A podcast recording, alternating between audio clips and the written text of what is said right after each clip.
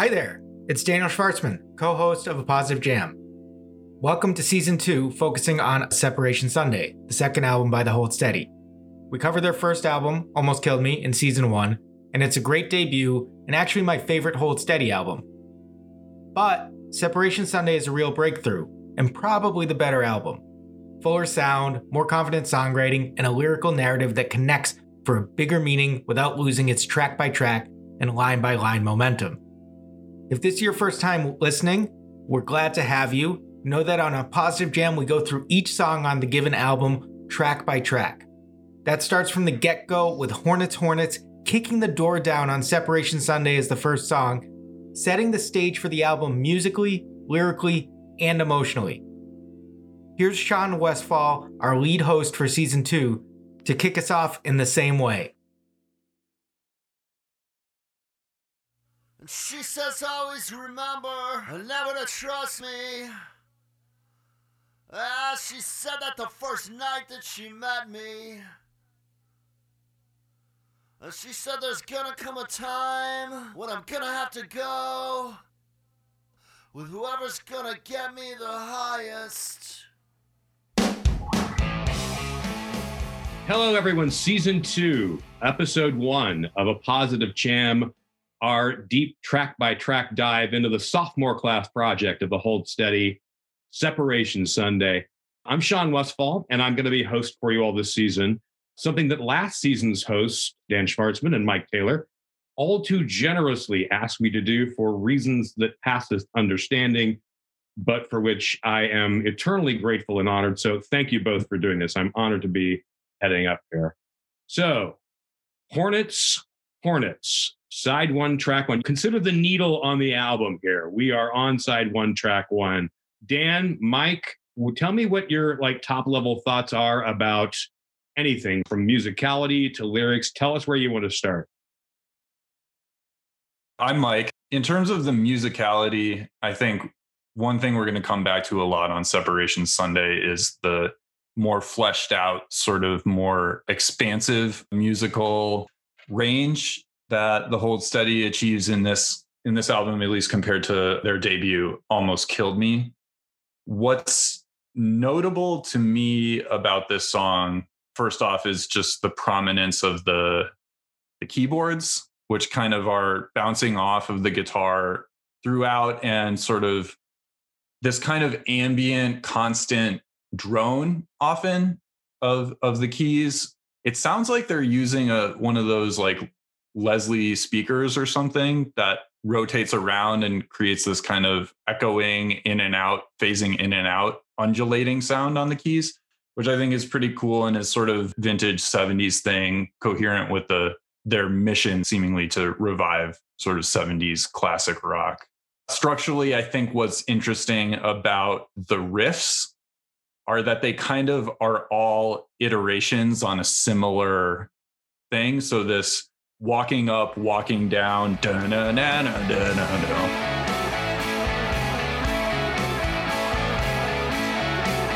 very propulsive and moving forward a lot and kind of rhythmically interesting and also suitable to an opening track. And then my other observation kind of about the guitar melodies is that the bridge has this three note sort of lighter more melodic sounding ringing out a little bit more theme. And first of all tad kubler seems to do a lot of just three note finger exercises that make their way into hold steady songs. Curves and nerves is an example of that. It's just something that seems to come up over and over again this sort of three three note pattern. Finally i think that the final closing out riff is a, this sort of harmonizing sort of st- actually Steely Dan and Thin Lizzy, these kind of harmonizing guitar. Right, right, right, right, right. At the end. yes. So, so there's echoes of that, I think, in the closing riff, which which also mirrors the opening riff and is right. kind of a, a play on the same thing. So there's a lot of this song does the same a different version of the same thing over and over again which i think is kind of interesting daniel what do you think Yeah, I think you drilled into a lot of things. I think on the big picture, what Hornets Hornets does, we obviously love Almost Killed Me. And it was a good great first album and kind of it was a rough album, right? It wasn't super polished.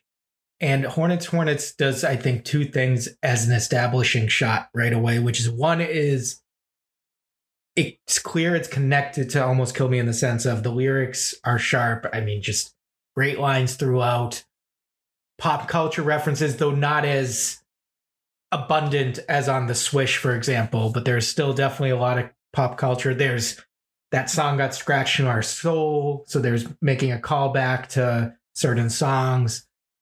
And at the same time, the fidelity and the thoughtfulness of the music is just up a couple levels. You think of the all the things Mike said, and it's just really even at that fade out, even if it is a repetitive riff, it's really well thought out. It's not Tad Kubler rocking out on most people are DJs until it cuts off. And the bridge, they did not have they had some middle eighths or B sections on Almost Kill Me, but a bridge like this that is musical and melodic and on the Hold Steadies, they have a podcast called, I think it's called Positive Jams or something mm-hmm. similar, where they talk about their first two albums. And I think Craig described that, whether it was with Franz or with somebody else, as like a holy shit, we can play Layla and it can actually sound like a Layla type moment. And that's where, you know, that piano just starts hammering. Right, right.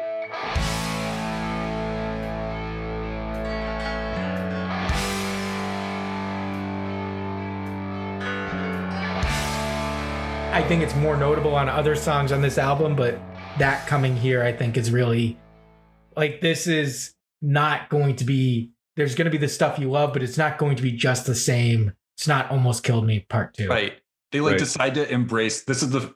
They're starting to embrace the grandiosity of 70s rock in a way that they sort of started. They talked about how almost killed me, like letting Tad go solo into the end of most people are DJs, I think and just go for so long was like their big like this will be hilarious and fun and and just great like rock and roll that we're not hearing right now.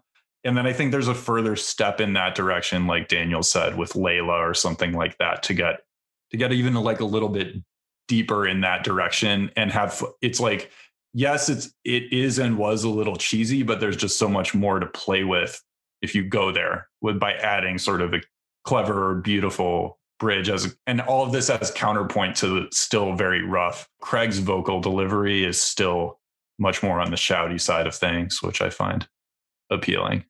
Right. You know, you both hit on something that I think is just profoundly obvious with the Hold Steady, which is oh, thanks. no, I, I, I'm, I, yeah. I mean, the, the, this is a band that on almost killed me lyrically had a lot of ideas, right? I mean, there's a lot of ideas, there's a lot of stuff going on.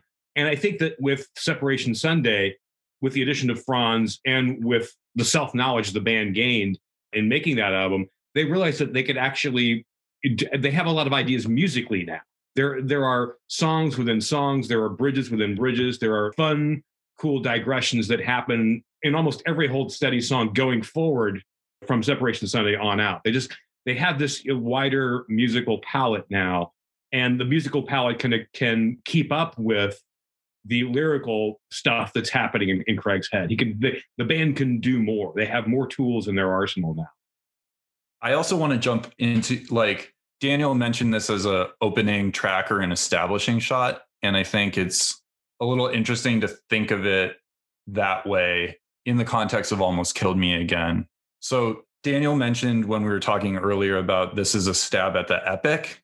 And I think one thing that jumps out at me, I'm probably going to get this wrong because I never went to grad school for literature, but it's a kind of in medias res opening in terms of they start right away. She says, always remember never yeah. to trust me, which is like they're plunging you right into the action right away, which is like what happens in the Iliad. And Craig, as a literary guy, is probably cognizant of that and the whole album it, it serves the whole album which is this coherent storyline concept album and works really well in that way because it just okay, here's a character and there's a long arc. She said that the first time that me, she met me. So it's like, we're going to have a long relationship with the between and among all these different people.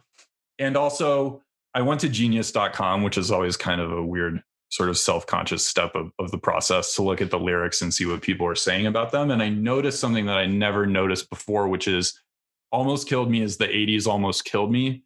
And there's positive jam, which starts, but then Swish is kind of the opening track. That's a real first song. And all the pop culture references we talked about before are, are from the 70s in the Swish. They're all from the 80s in Hornets Hornets. So I think it's interesting that we kind of have this shift from we're going to explore this 70s pop culture stuff to we're going to go into the period that almost killed me that we heard about on on that album and sort of this is the meat of the drama this is like we're going to get deep into the drama here. The one other thing about which i never i never thought about this before i read the genius thing but it's like that some people think that this song establishes the action in the mid 80s or late 80s as that that this story is taking place at that time which i never i don't know if it's really all that relevant but i i always thought it was just taking place whenever it's like timeless to me the setting and setting doesn't really matter all that much but i thought it was interesting that people have gravitated towards trying to pin down exactly when and where all this stuff happens it's not a big concern of mine but i think it was interesting that maybe there are some clues there with the Kate Bush and the the Bones Brigade references that it's actually that's when it's happening. Shawn, what do you think? Yeah, I think that the uh, you, you make a great point about the opening tracks of both those albums, right? Almost Killed Me starts out with, you know, the positive jam and walks you through this huge, as you just said, epic, you know, decade by decade, right? And I guess that's where it started. got tangled up in gas lines, right? Whereas you're right, lyrically, we're focusing on one main character in Separation Sunday. We're going to follow Holly, who the kids, you know, the, the, her parents named her Hallelujah, though, as she takes this journey into the subculture of her era, which I think you and genius.com are accurate when they say it's sometime in the 80s, late 80s, early 90s. And, you know, we see her fall, and then we see, you know, by the end of the album, we maybe getting a little ahead, ahead of ourselves. We see her, oh, you know, struggling towards redemption as she walks through the Easter Mass on broken glass. If we can think of Almost Killed Me as War and Peace, we can think of Separation Sunday as Anna Karenina. It's going to focus on one character, right? Yeah, absolutely. The other argument, the relevant point, Mike, you brought this up in our notes. Hornets is the mascot of Edina High, which is where Craig, I think, went to high school. And quick correction Craig Finn went to Breck for high school, a private school in the Minneapolis area, affiliated with the Episcopal Church, not a Catholic school. Back to the show.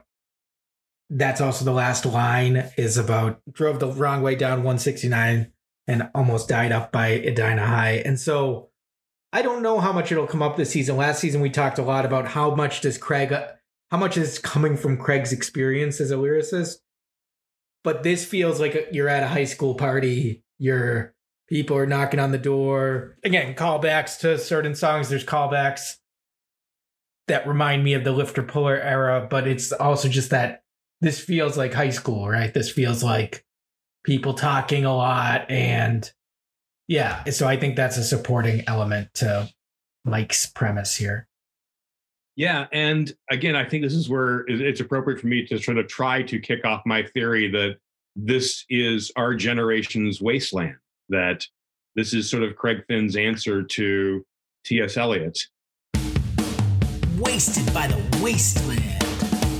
The album is 10 tracks long, and the cantos of the wasteland are there's only six of them. So it doesn't track perfectly where every song is sort of an, a direct echo. But you can see these things uh, occurring in at least, in, you know, if you put if you put Hornets, Hornets, and Canto One of the Wasteland side by side, you know, a lot of it is going to be you. Can't, you can't fit all of the Wasteland into one song. You can't fit all of Canto One into one song. But there are some similarities. Towards the middle of Canto One of the Wasteland, we meet Madame Sosostris, who was who was clairvoyant. And clairvoyance not only makes an appearance here, and, and prophecy not only makes an appearance here, but clairvoyance and prophecy are important themes in Hold Steady lyrics to come. You know, the opening lines is she said, always remember, never to trust me. She said, there's going to come a time, you know. So this is her prophesizing what's going to happen. This is Hallelujah, Holly prophesizing what's going to happen. So she's acting a lot like Madame Sosostris.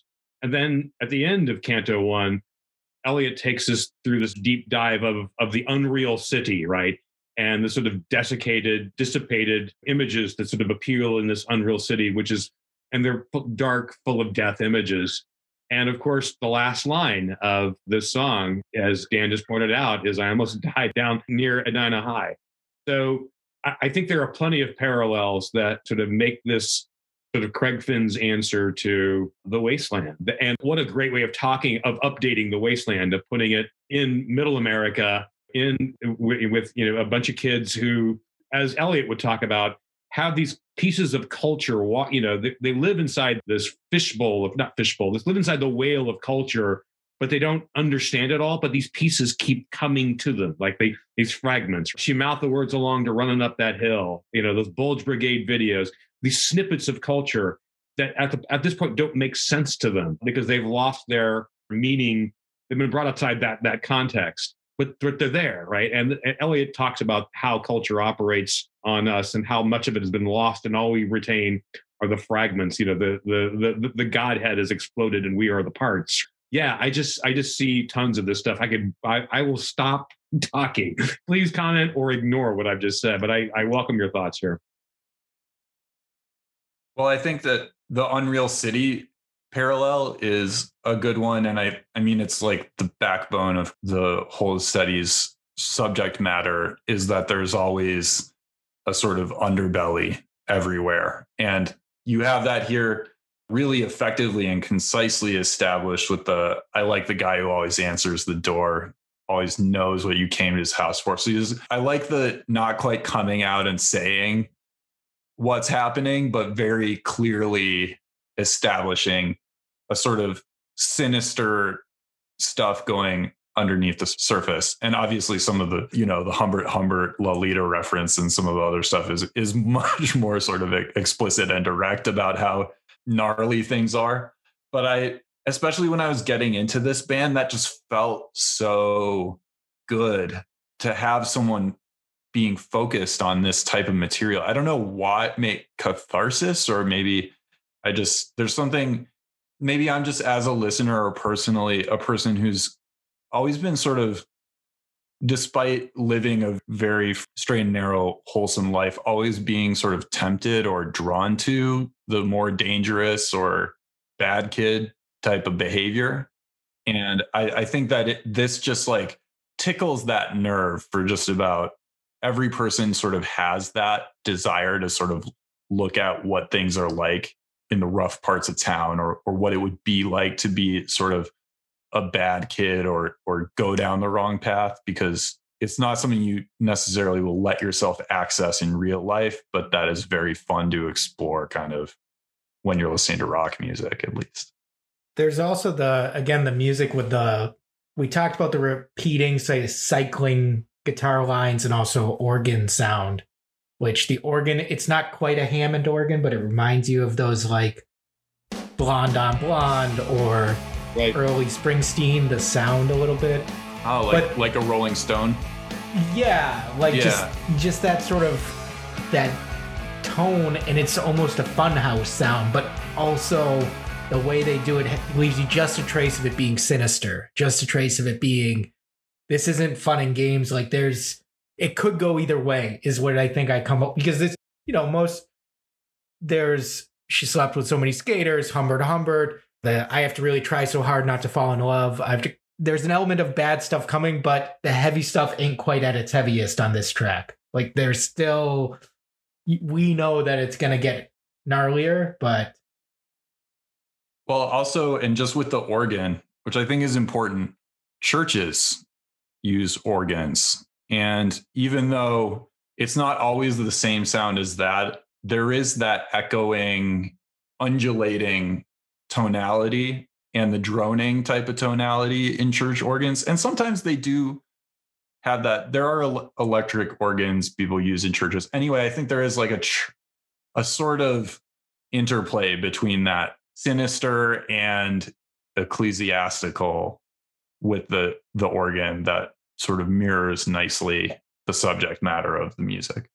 Right. And we've uh, talked in the past about how the opening lines go in one ear, left ear, left, right, left, right, left, right. She said, always remember never to trust me. And that's call and response. That's straight out of church call and response stuff. So I think you're you're right to focus on the organ and the musicality as setting this quasi holy, quasi sinister tone. Also, baseball stadiums have organs. That's not as significant, but Craig, we know, is a devout baseball fan. Matt Brooks talked about that last season, and the last track makes a baseball. Just it's not as serious, but just it's it's also like uh the sacred and the secular. He basically built his life around organs, Craig Finn. he finally found it's like this has everything that I'm all about. Touches it at least. Yeah, Yeah. I mean, how, how many sports we were talking about sports writers before the week we're actually recording, and how many sportscasters have talked about baseball stadiums as cathedrals, right? As monuments. Yeah. yeah, yeah. So also a very not to beat this too much also a very catholic area of our Yeah. culture True, true, true, true. Wait, how? Wait, baseball? baseball Baseball is Catholic? in the sense I that didn't it's know very this. And I, I was raised Catholic, so no but like in the please sense that it's very rules based it's very Oh, there's a lot of debates of what's in school I- i was just reading a biography of jim Bouton who famously was a heretic to the Ball church four. Ball four. He wrote Ball four, which essentially got him excommunicated from baseball for. Exactly. He's a baseball heretic. Yes. That's a great punk band name, the Baseball Heretics.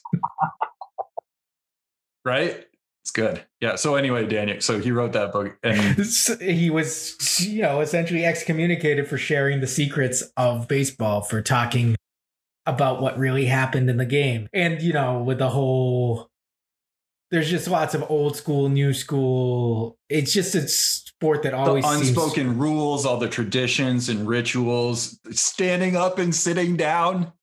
And the the scandals, winning right? The Yeah. scandals, Ped and Balco. I mean, if baseball doesn't track along with the Catholic Church, I don't know what does, for God's sake. very much for God's sake. Good. Good point. Okay. Yeah. I'm with you. I'm with you. What do you guys? What are people's favorite lines in this song? Because I just feel like it's so.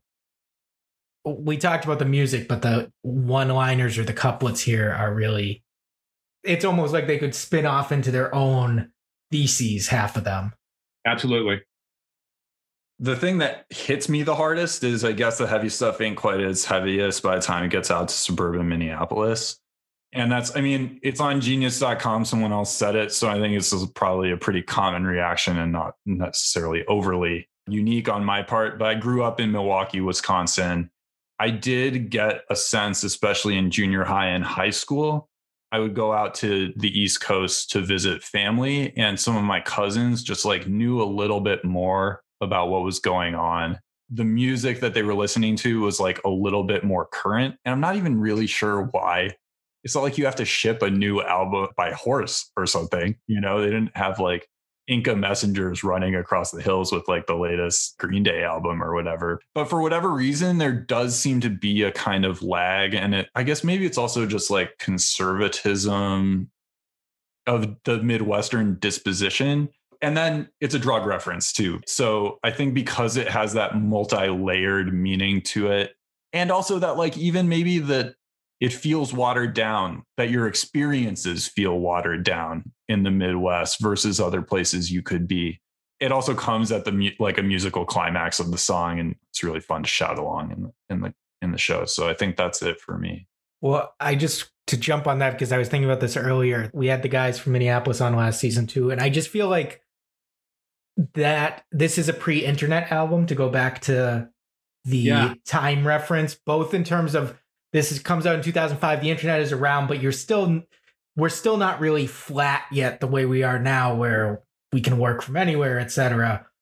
But also just that's where I hear that is just like yeah, there is a actual physical distance, and again, Minneapolis is sort of the last fringe of real urbanity, I think, until Seattle. So I guess if they were from Montana or you know Idaho Yeah, or whatever, Billing, our Billings and Missoula and Spokane listeners are probably going to write in with some words for you, Daniel. But I I know. Yeah, I would love to hear where. I, we'd love to hear from you. Yeah. please, please get in touch. But no, but no, Fargo. I I used to go. The Fargo Dome hosts one of the biggest high school wrestling tournaments in the country every summer, and so I went out there twice or two or three times in high school, and then two or three times in college as a coach or just after college, and it's out there and it's just like you feel even though now with the internet things are it's easier to just kind of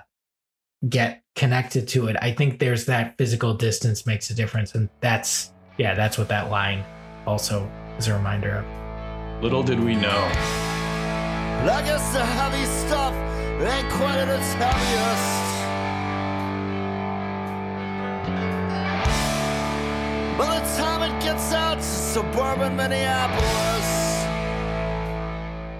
And, and as someone who grew up in Indiana, I uh, in in the '80s, I can verify that. That when I joined the military and got stationed on the East Coast, I met a bunch of guys who were well and deep into punk rock and and hardcore. You know, I, I knew a guy who was really into Black Flag and Henry Rollins. And you know, this is what I had to try to impress upon him. Like in Indiana, punk never happened. REO Speedwagon was still selling out arenas when I was in high school. It just didn't occur. If the weather was good, you could pick up college radio from Bloomington and occasionally hear some of these tracks, but it just the heavy stuff never got out to Yeah. to, to suburban Minneapolis nor southern Indiana as someone who grew up there. Even this countercultural figure in, in Hallelujah or these people, I mean, they're still running up that hill is the song that they're Right. referencing here, which is is about as un I mean, it's it's great. And I would even spend some time on it here and spend some time on Kate Bush here. But it's not punk. It's not like doesn't fit with what what these people are about, but they're still it's still playing at the party. Yeah. And I think the interesting point of that lyric is that the guy she's talking to totally misses the reference, right? Oh, yeah. The song's about people changing places, which isn't what the song Running Up the Hill is about at all. And I think that gets back to what I was saying about how these snippets, these pieces of culture reach us and we don't know what to make of them. We contextualize them as best we can and they they get lost and their actual true meaning gets lost as well. Oh, then let's let's do it. I want to hear what you what you think running up that hill is about, Shawn. It's been a couple of years since I've heard the song. All right, well, let's tell you what, t- tell me what you think it's about. I think it's a I think okay. So I think Kate Bush is this kind of paradigmatic romantic in the literary sense and also in kind of just who she is. Like her music Oh, videos yeah, are like her first single was about Wuthering Heights, for God's yeah. sake. So she's so she's this romantic figure in like a very sort of pointed and unusual way that makes her seem almost sort of inhuman in the 20th century. Her music videos have interpretive dance, and she's just sort of this like creative and poetic force in a way that a lot of pop performers really just aren't ever. And she has kind of ethereal quality to her music and ethereal quality to like herself with this like mass of this mane of curly hair. And, and costumes and identity. She's always playing with costumes and identity. Right. She's and there's a lot of like, I mean, it was the 80s, so it's not as unusual as it was today, but a lot of leotards and like sort of form-fitting stuff going on. And so she just she fits into this mold that is like not all that common today, but I feel like I've encountered throughout my life of a kind of a romantic, poetic woman who has this sort of more grand idea of what love is artistically and physically and sort of psychically. And is sort of this weird like if you look into the eyes of people who are like this they sort of are like seeker type and like look you don't really feel necessarily like you're operating on the same plane of existence and i think running up that hill is about love and about exchanging souls during the process of love making or the process of falling in love.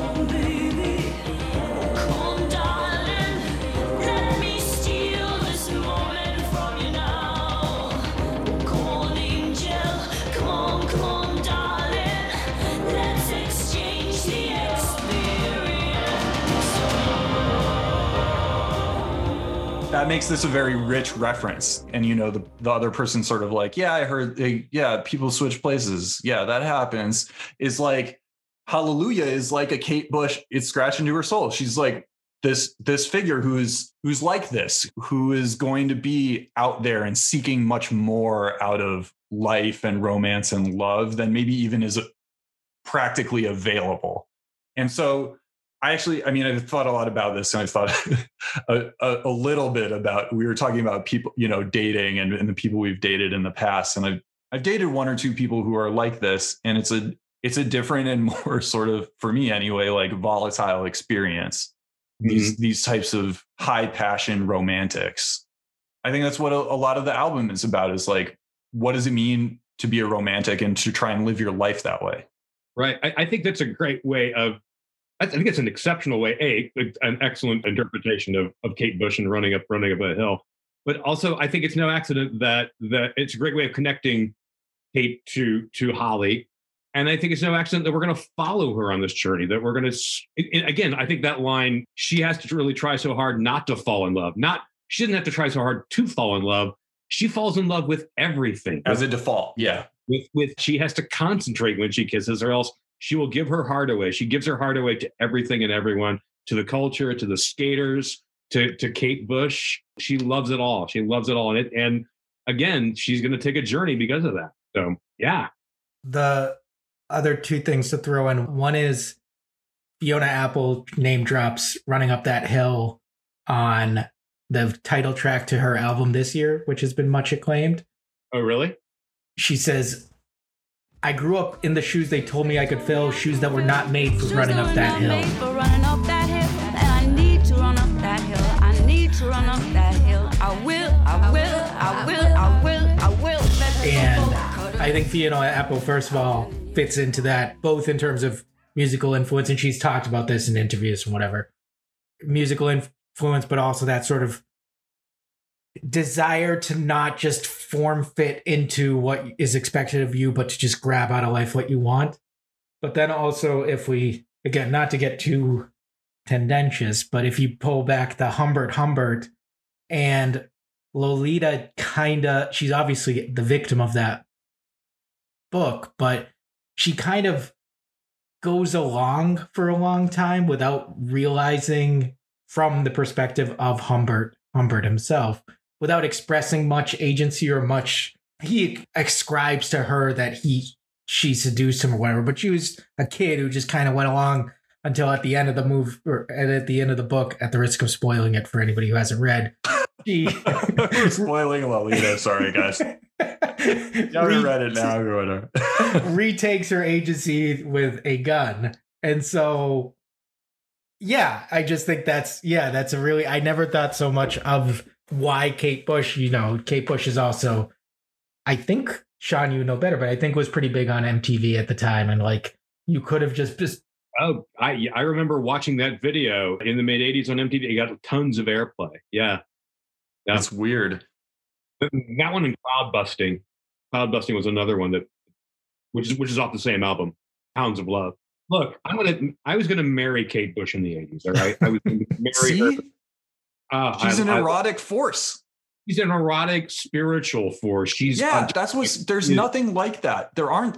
There aren't stars like that. That like. No, you're right. You're absolutely right. She's she's she's our generation's Stevie Nicks. She's a which again, it's no accident that Stevie Nicks makes an appearance on this on, on this album as well. Yeah, she's she's an ethereal, witch-like, spirit-like force She's amused. She's not amused because that would be condescending to the to who Kate Bush is. She's multifarious. She's ah, she's great. Yeah.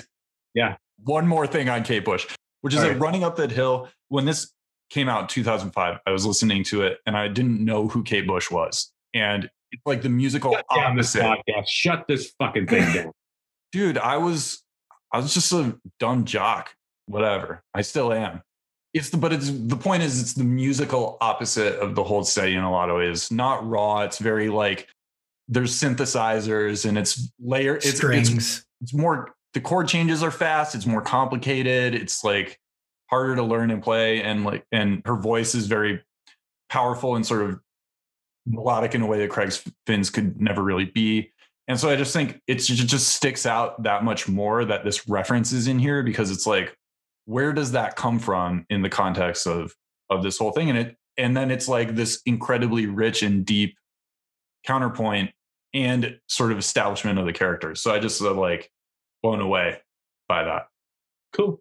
So I'm going to submit my my favorite line, or well, one of my many favorites, but the one that sort of like made me go, "Oh, I see what you're doing here." It it isn't even a sung line; it's the opening. It's in the opening. She said, "There's going to come a time when I'm going to have to go with whoever's going to get me the highest." And of course, there are so many ways that you can take that. And when you first hear it, your think is, "Oh yeah, she's going to go with some." Again, another theme throughout Craig Finn's lyrics. Some beautiful, you know, both spiritually and physically physical woman being led down the the path of drugs and desiccation and and depre- you know, and and the, the evil. You know, it, he he writes a number of songs with protection of the guy who's trying to protect some woman from that. So you could read it that way. But then, of course, there's the other way to read it, which is she's going to go with whoever's going to get her hot, the highest. And by the end of the album, you know, spoiler alert, she actually does. She wants to tell everyone how. Uh, can, can I tell your congregation how, how a resurrection really feels?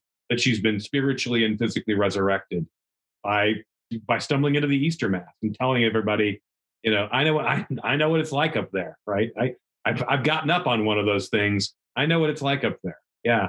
So I, I love the sort of the ways you can read that line, and it provides, you know, it's just a great sort of precursor for what's to come. So, Dan, did, did you want to talk about your line? My line, which I think in 2020 especially feels relevant, is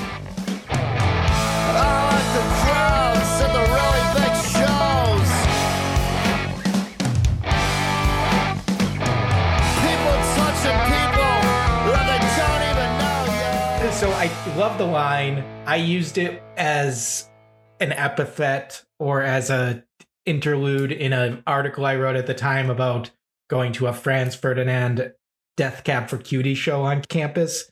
And I just remember like it was just such a it's a great line. But I think it's also interesting. We talked a little bit about this last season.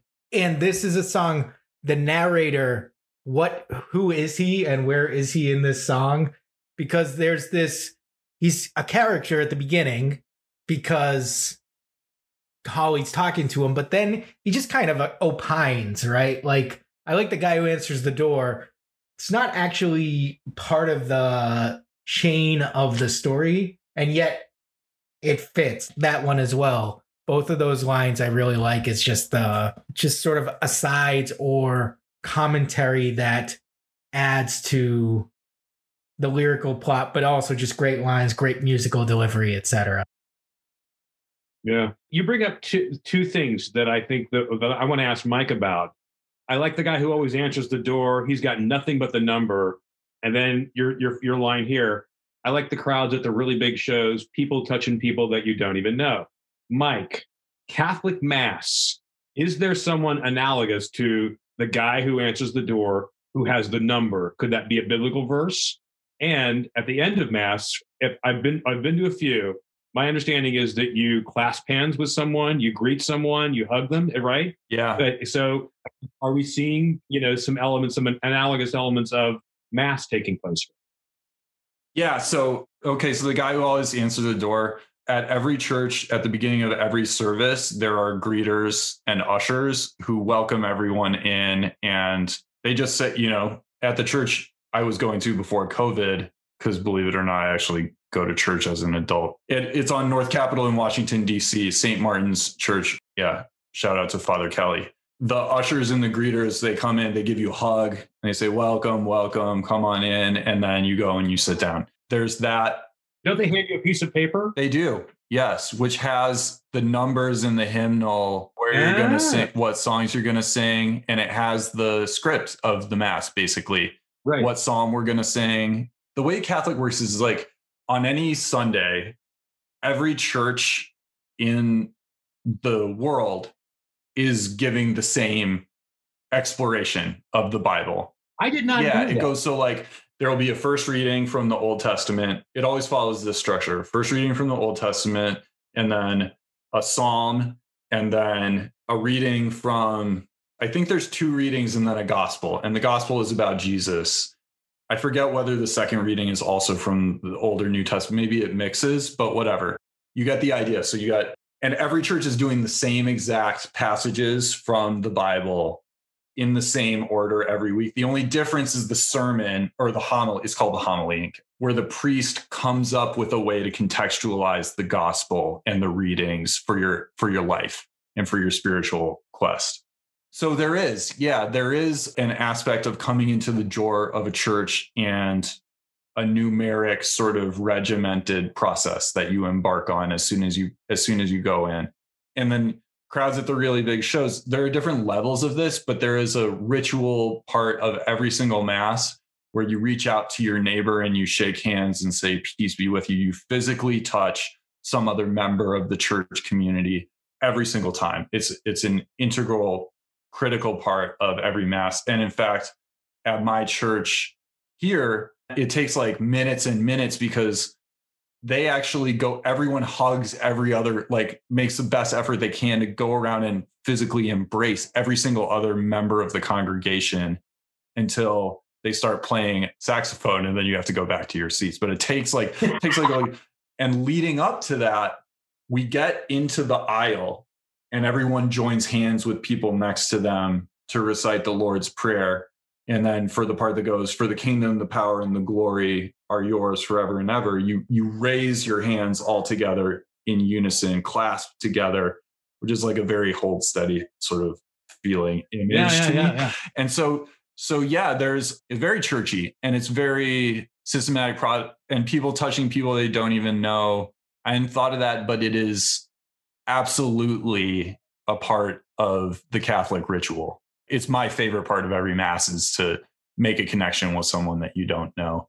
And i mean for a lot of hold steady fans is for sure the connections that you make at the shows moshing or just like dancing in the pit you do you do rub up against people. And so yeah it's like a really meaningful par- parallel Shawn. Yeah. In, in this one song, you can see the DNA of so much uh, about the Hold Steady, lyrically, musically, culturally, historically, literarily.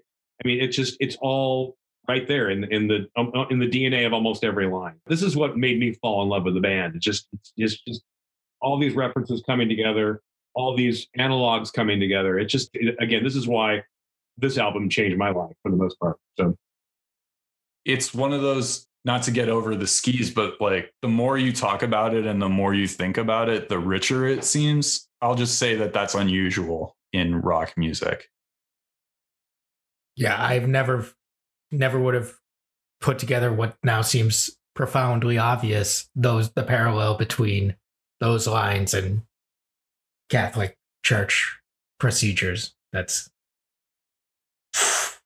mind blown. Mike, you had you said you had some little things you want to hit. yeah let's let's do a couple little like dinky odds and ends now that we've sort of reached that great spot. The title hornets hornets is weird. I it's it fits with this thing of like it makes total sense once you kind of know and have explored it that it is this it's this fight song for the edina high school football team or whatever is called, titled hornets hornets but when i first saw that on my like ipod or whatever it's like hornets it's like a very weird title. Hornets! Horn like you just imagine someone shouting the word hornets like out into the into the world. It made me think of the the wicker man the Nicolas cage like not the bees not the bees! thing that they did on conan o'brien. Yeah, I, I, I thought of those plague like. yeah I oh, mean, I, yeah. I thought I actually Googled before our podcast to make sure I had that right. whether hornets were one of the plagues. I don't think they The were. eleventh plague. but- Yeah. Yeah, hornets. Holy Like, shit, plague what- six and a what do we half do? was hornets. The sort of the evolutionary locusts. yeah, yeah, Right, right. yeah. First we have locusts, now there's hornets. What, What, hornets? the hell? Jesus. Yeah, I searched that, but it's it's not there. But I that's that's how I read it, and it actually took me a while to figure out. Oh yeah, it's the mascot.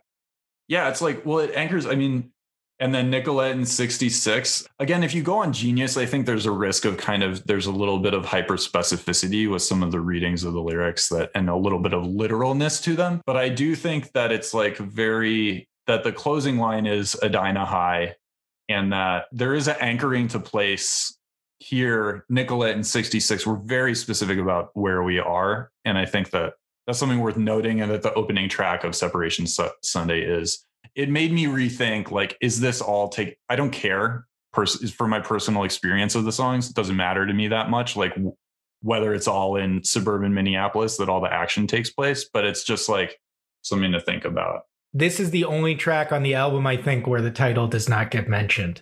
Every other Oh. track, which I used to, I remember at this time, like, how do you come up with the names of Close songs? reading bastard, you you close reading bastard. Well played, nice.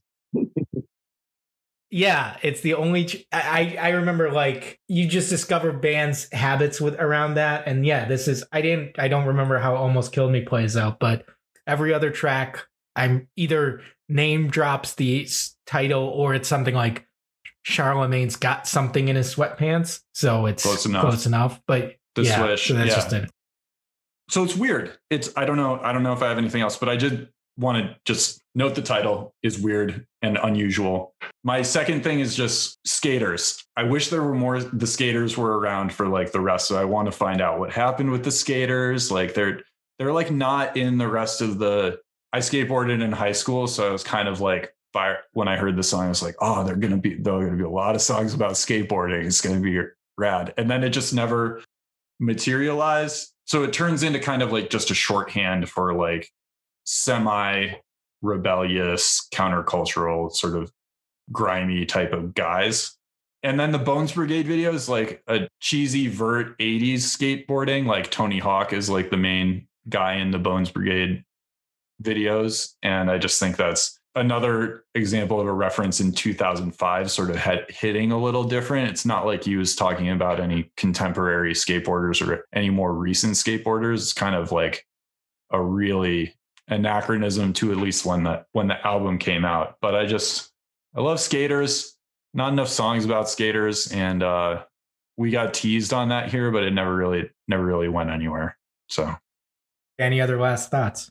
Not really from my end. I, I do want to point out that the narrator of the song seems to be male and he's channeling Holly's voice, which I think is going to be important.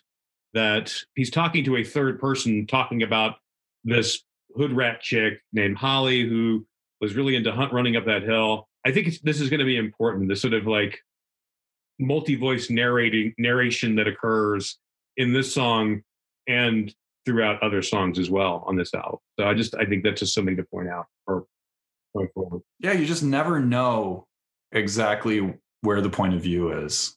Yeah, and, and I think that that's something that that's Craig's literary bent coming out that where in many cases novels are multi-voiced. Even a first-person novel is multi-voiced, and that the narrator has to take over some things and direct your attention in certain ways.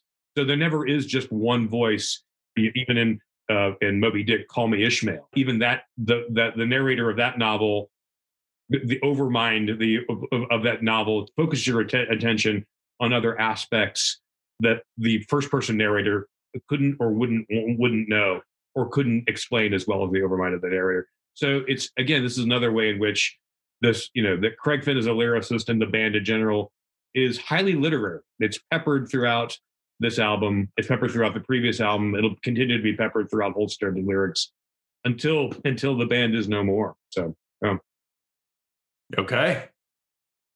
Well, thank you all for joining us. Our next episode is coming up next week, and that's where we're going to take a deeper dive into Cattle and the Creeping Things. Again, season two of A Positive Jam. focusing on uh, Separation Sunday. Thanks for joining us. Thank you so much for listening to A Positive Jam. If you can leave us a review on Apple Podcasts, please do. Follow us on Spotify or wherever you get podcasts. Get in touch with us on Twitter at Shawn Westfall, at M. Brooks Taylor, at Daniel Shvartsman, or at Shvartsman Studios, and email us at mail at shvartsmanstudios.com. If you want to join the show or want us to cover any topics, let us know. See you next week.